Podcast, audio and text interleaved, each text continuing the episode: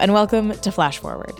I'm Rose, and I am your extremely human, not at all sentient AI host. Flash Forward is a show about the future. Every episode, we take on a specific possible or not so possible future scenario. We always start with a little field trip to the future to check out what is going on, and then we teleport back to today to talk to experts about how that world that we just heard might really go down. This is the first episode of the Power mini season, which is the last mini season of this year. So, starting this week, you will get a new episode every Tuesday for five weeks, and then the show is on a bit of a hiatus until next year while I prepare the next piping hot batch of futures for you to listen to. For now, let's go to the future. This episode, we are starting in the year 2022.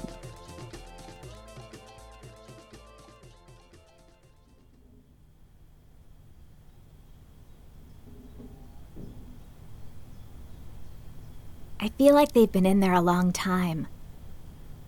Yeah, it doesn't usually take them this long.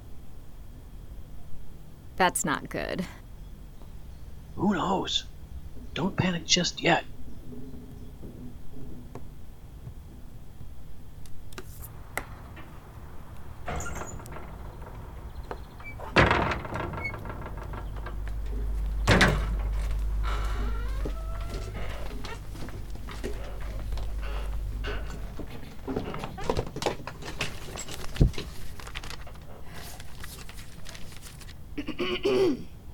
We've discussed your research and are happy to extend you the title Dr. Catherine Moore and offer you time clearance.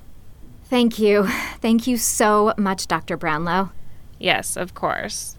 Now, on to the business of time orientation. By law, it must be complete within 24 hours of your defense, and since we're all here, I figure there's no need to schedule another meeting, so let's begin. Uh, oh, uh, okay. Yeah, sure. Of course, you're all very busy. We are. So let's get this show on the road. Dr. West, please shut the door.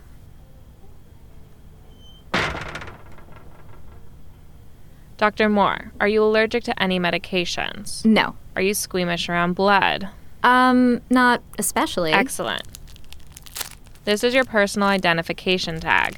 It's encoded with a unique encrypted code that can activate the machines. Please give me your hand. Okay. I'm going to inject this into your perlicue, just below your skin. Okay. Please lay your hand flat on the table. Are you ready? This will pinch a bit. Yes. Okay. Done. Not so bad, huh? Nope, not that bad. Good. Now, before we officially connect your tag to the system, you'll need to take the oath. Please place your hand on the table. Look into this camera here. Repeat after me. I, Dr. Catherine Moore, accept the responsibility and power bestowed upon me by the Department of Transportation. I, Dr. Catherine Moore, accept the responsibility and power bestowed upon me by the Department of Transportation. To use my time access responsibly and for research purposes only. To use my time access responsibly and for research purposes only. I agree to never make any active attempts to alter either the past or the future. I agree never to make any active attempts to alter either the past or the future. I hereby bind myself to this oath under no less a penalty than that of having my left breast torn open. I hereby bind myself to this oath under no less a penalty than that of having my left breast torn open, my heart plucked out, my heart plucked out, and given as a prey to the wild beasts of the field and the fowls of the air. and given as prey to the wild beasts of the field and the fowls of the air as prey? I understand that violating this agreement constitutes an international felony and could result in the death penalty. I understand that violating this agreement constitutes an international felony and could result in the death penalty? Okay, great. That's that. Last thing we have to do is the unofficial initiation. Dr. West, please turn out the lights.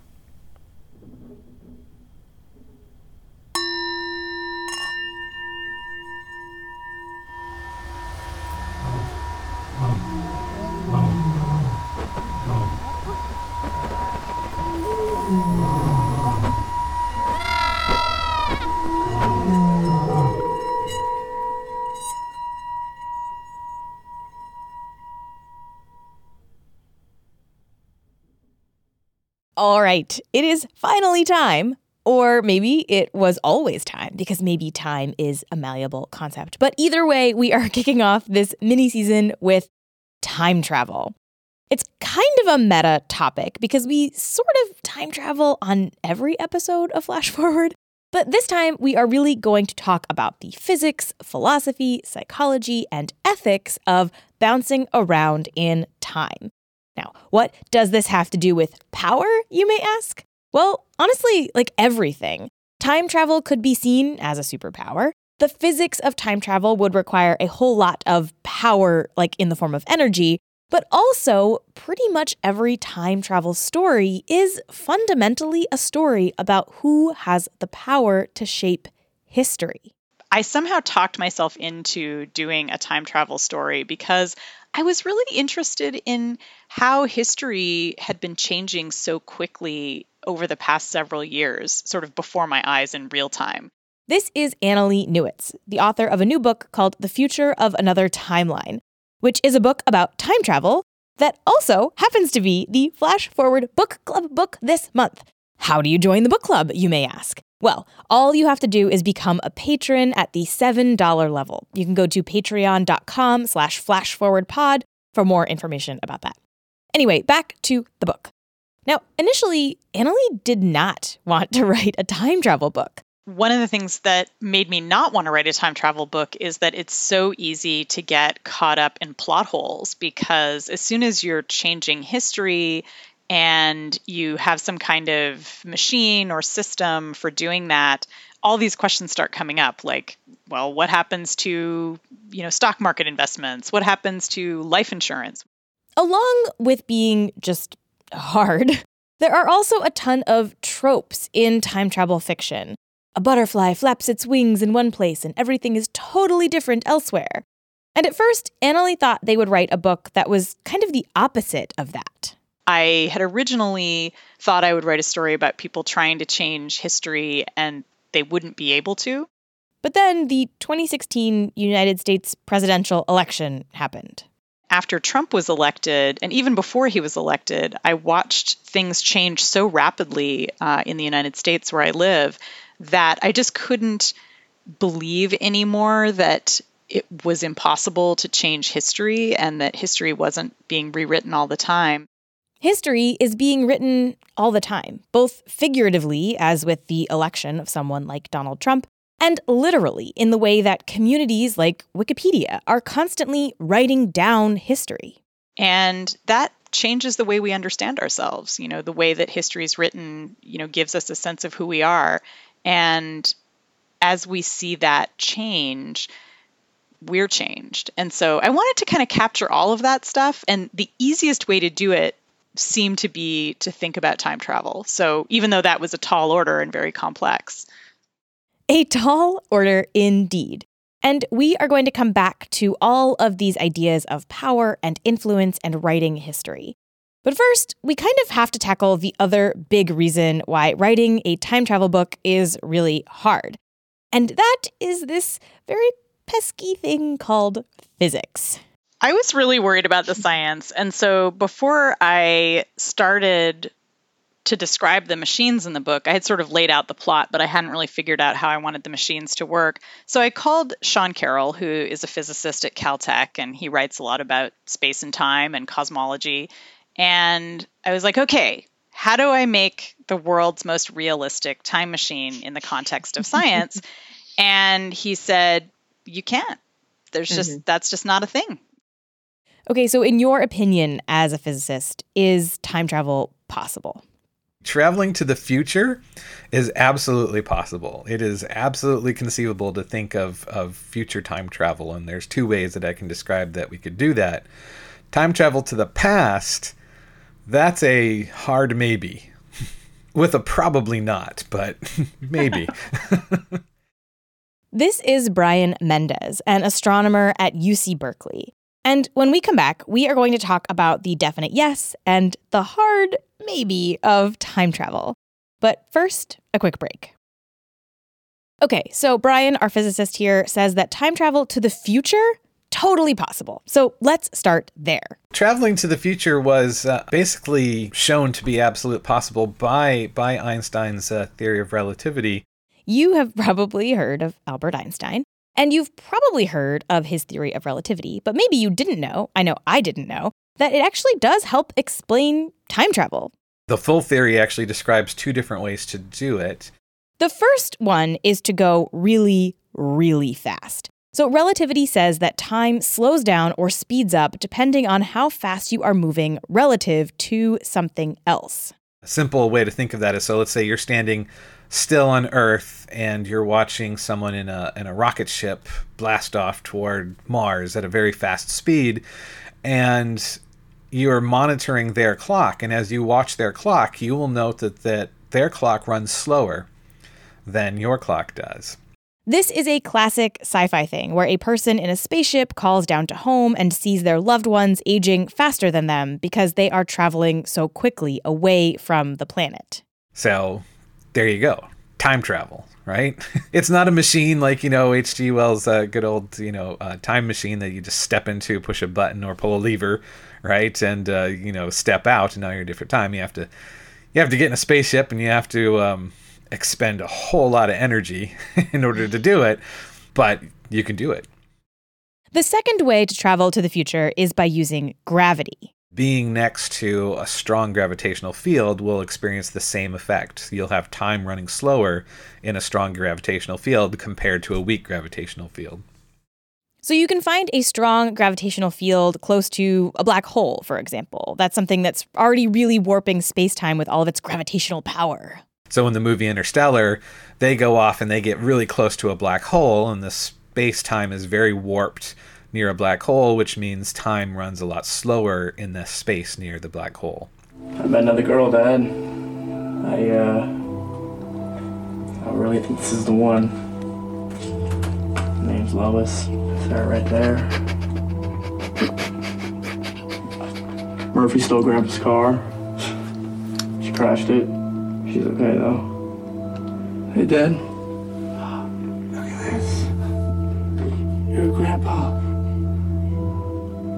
Name's Jesse. I kind of wanted to call him Coop, but Lois says, uh... I'm not going to lie, that scene makes me tear up every time I see it. Even just now trying to find the audio to put into this episode had a little bit of a, a little bit of a tear. anyway, this effect is most pronounced when you're near a really strong gravitational field. But it actually also happens anytime there is any difference between the gravitational field in one place and the gravitational field in another place. The surface of Earth is older than the core of the Earth because at the core of the Earth, the gravitational field is stronger, and so time runs slower there. What? I think, yes, yeah, exactly, right? this completely blew my mind if you had someone just hanging out in the core of the earth, which would be hard to do because it's very hot in there, but if you had someone living in the core of the earth and another person living on Everest, they would experience time ever so slightly differently. I think the fun fact someone tried to calculate how how much of a difference is it between the core and the surface, and I think it worked out to over the entire 4.6 billion year history of the planet, the core has experienced about two and a half fewer years than the surface has. So, compared to the core of the Earth, we are right now literally living in the future. Future's now, old man. So, it is definitely possible to travel into the future either by going super fast or by getting really close to a very powerful gravitational field. But what about the classic time travel, traveling into the past? The thing about backwards time travel is in order to do it, you have to either invent hypothetical materials or um, expend probably impossible amounts of energy uh, or both to to do it. you know, like just minor things. But what the the key thing that you're looking for is that you're looking for some kind of path through space time that that essentially loops. It goes back on itself and meets itself back at, at the same point in in time and space. Probably the most common way people try to explain time travel in science fiction, if they're not just inventing a magical box, is by using either black holes or wormholes. With black holes, you could technically time travel if you went into them, but it wouldn't be the way we like to imagine, you know, with people zipping around through time. And the most limiting thing about being inside a black hole is the places you can go are only inside the black hole. So you go in there and you can you can make these trips around, you know, and maybe shake hands with yourself, uh, you know, shortly after you came in and you know and commiserate about the fact that you are stuck inside here for the rest of your life but you know you're, you're going to spend the rest of your uh, time traveling days inside that black hole This poses a problem for time travel physics, but there is a potential solution, and it actually comes from a guy that you've maybe heard of. Back in the 1980s, the physicist Carl Sagan was working on a fiction project with his wife, Ann Druyan, and he needed his characters to be able to move through time.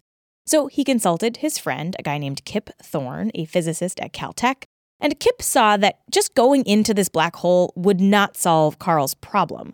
But he thought that this question was interesting enough that he actually started thinking about other ways to do this. so he went to work on this and i think he had some students working on it too it's not clear to me who did more of the work him or the students i mean it's often the case that students do most of the work right and they found a solution So, before we get into that solution, let's just talk about wormholes for a second. So, what is a wormhole? Wormholes get their name um, basically as kind of a resemblance to the hole that a worm eats through an apple. Okay, imagine a long piece of paper.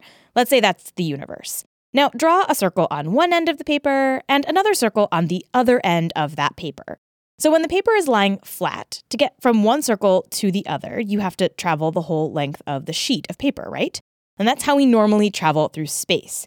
But what a wormhole does is it bends spacetime. It bends that piece of paper. So now you can imagine picking up the piece of paper and folding it so that the two circles touch one another. Now you could go in one circle and out the other. And that is a wormhole. So, so far, this sounds very great, super easy. What's the catch? Each mouth of the of the wormhole um, is a black hole. So, like, imagine two black holes butt to butt, kind of like Charlie's Angels, but with weird gravity. And just like Charlie's Angels, the movie, there are some plot holes in this idea. It wa- it's unstable and it will collapse, and it will collapse faster than the speed of light. so a light beam trying to travel through the tunnel wouldn't make it before the tunnel pinched off and turned the thing back into what looks more like a black hole. Not great for solving this problem. But Kip Thorne was not deterred. He thought there must be a way to keep the wormhole open somehow. So he started to realize, okay, the only way the only way to keep this thing open was to invent some kind of hypothetical material that has a negative pressure, something that would hold the uh, the throat open.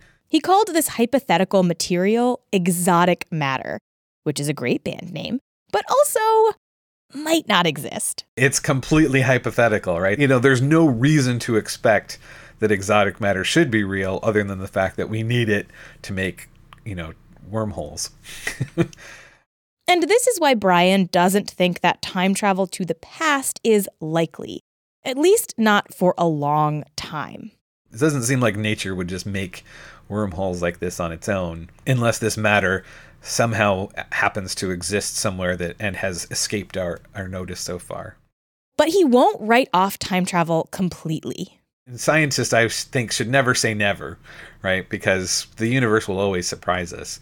Um, but you know, I think the strongest thing you can often say is, well, our with our current understandings, we don't know how we would do it. But um, that doesn't mean that we wouldn't, we would never figure it out in the future, or that some extremely, you know, advanced alien civilization might not have already stumbled onto to this kind of um, understanding of physics that would allow them to make such a thing. Although then you get to the question of, well, if time travel is possible, where are the time travelers? If time travel is a real thing, why have we no, why are there no time travelers? Why don't we get visits from, you know, historians from the future who really want to come back to this moment in time because, you know, the the records are somewhat lost and they want to study the past, right?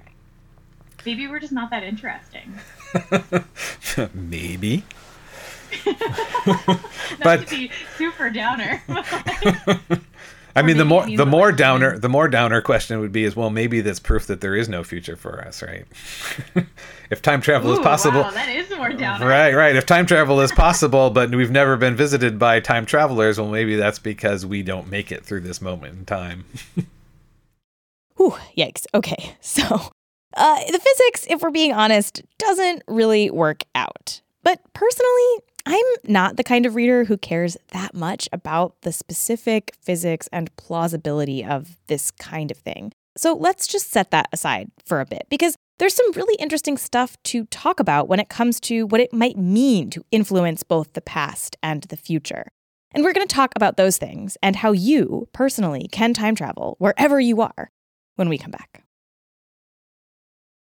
Okay, so the physics says that time traveling is very difficult, if not impossible. But here's the thing you actually can time travel, just not physically. We're able to project ourselves back into the past and also project ourselves into the future, into experiences that we have had before or that we might have, and that it's actually associated with a particular kind of consciousness.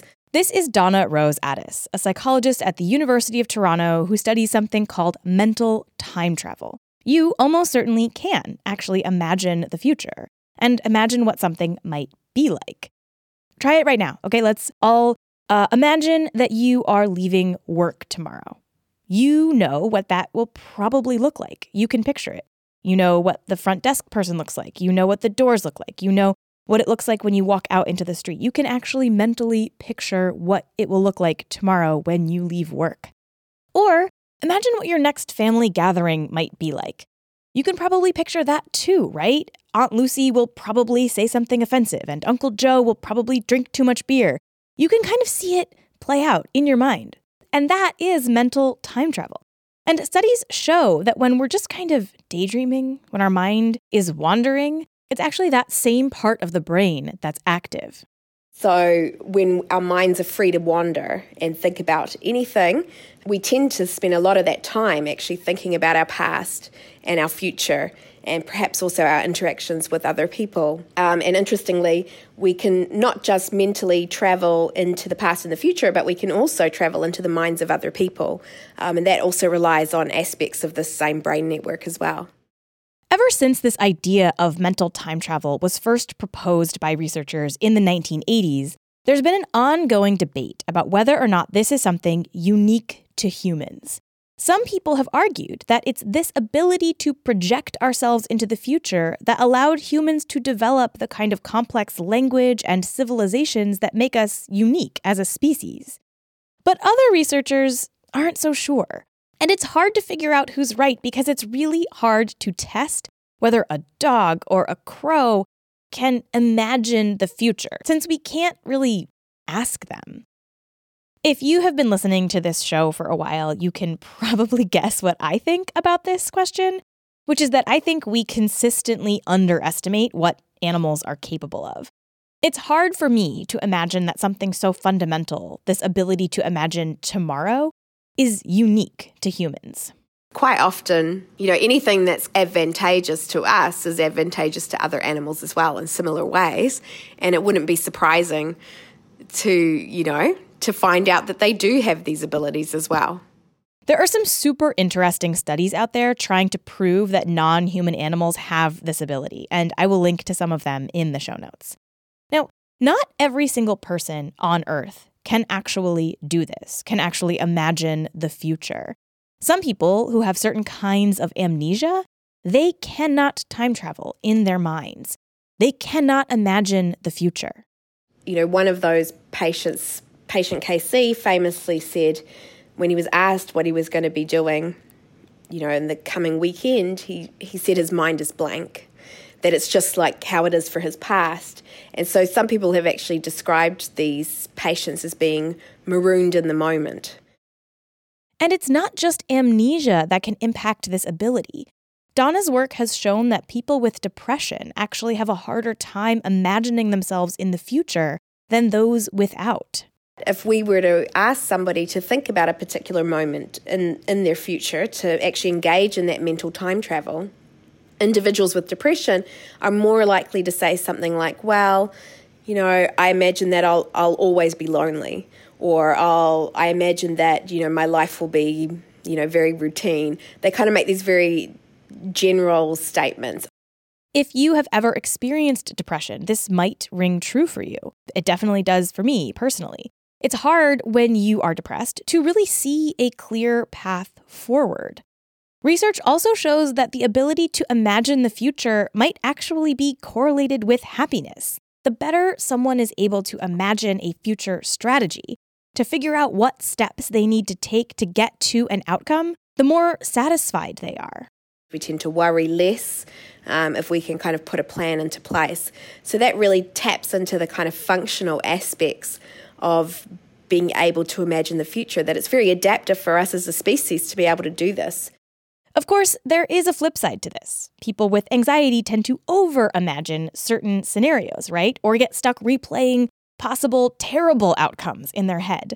As with any superpower, with great power comes great responsibility.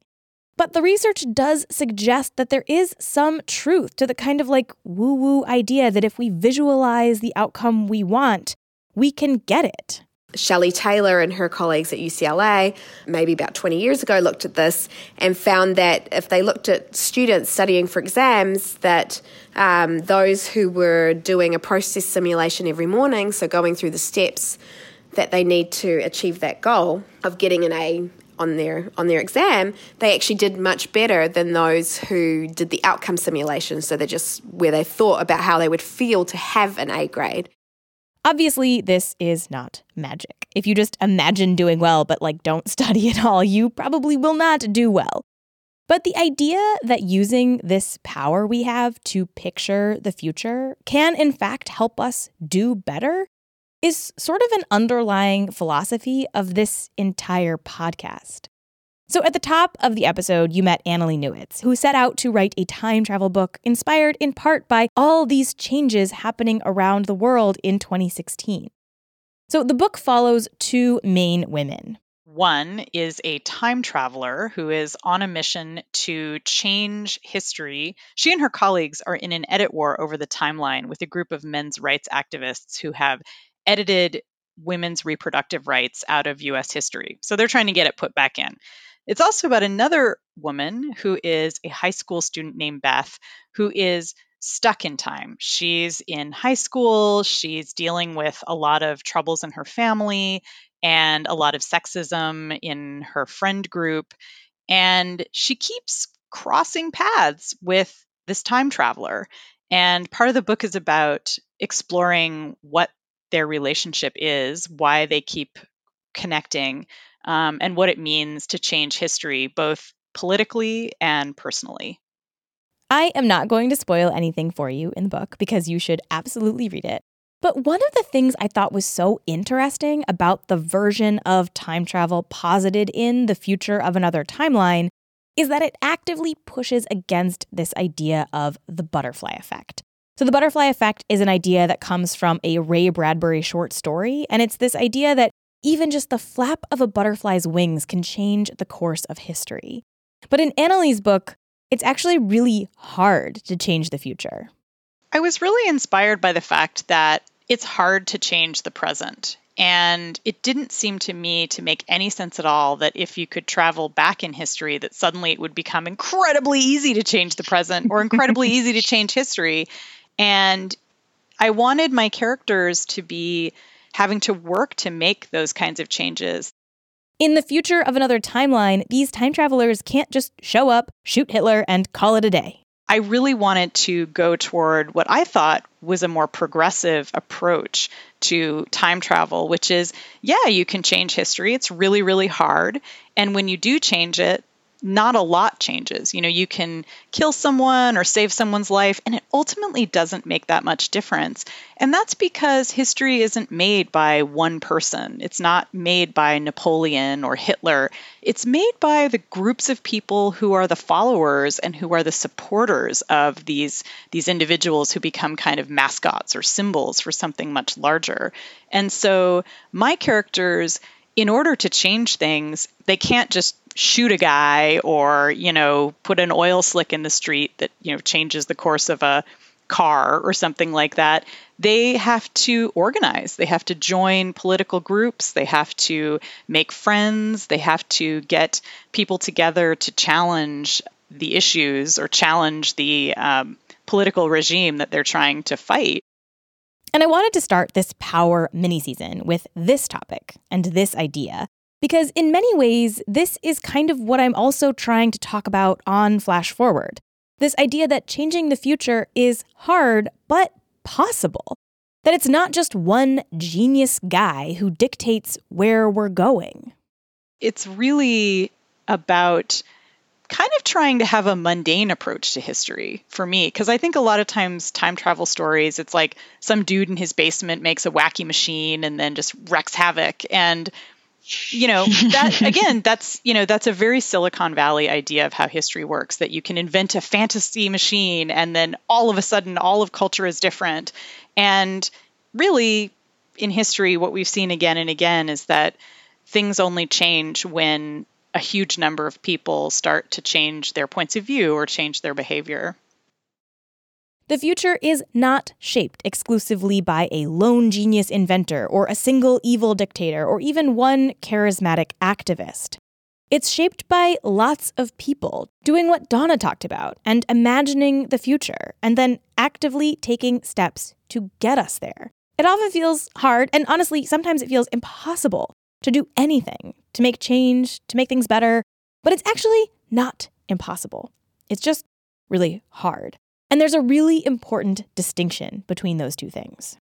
Even though you as an individual may feel powerless at a time when politics are going crazy and, and you feel like you don't really, as one person, get to change anything, simply by being part of a social movement, you actually are changing things. It's really important. Each person is important. The social movement doesn't function if many, many people don't participate. And so for me, that's kind of the hopeful view is that we actually do matter. Maybe we don't matter as great men, but we matter as parts of our communities and our communities need us. And so that's to me, that's the real power is finding your community and finding how to make a place in that community where you can fight the power, I guess.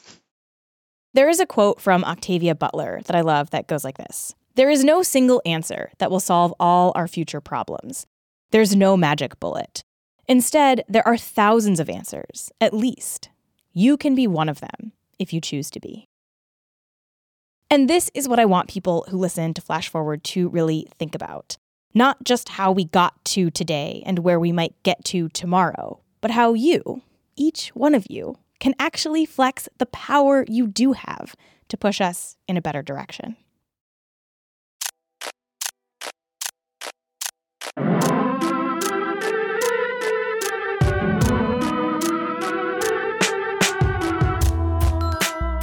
Flash Forward is produced by me, Rose Eveleth. The intro music is by Asura, and the outro music is by Hussalonia.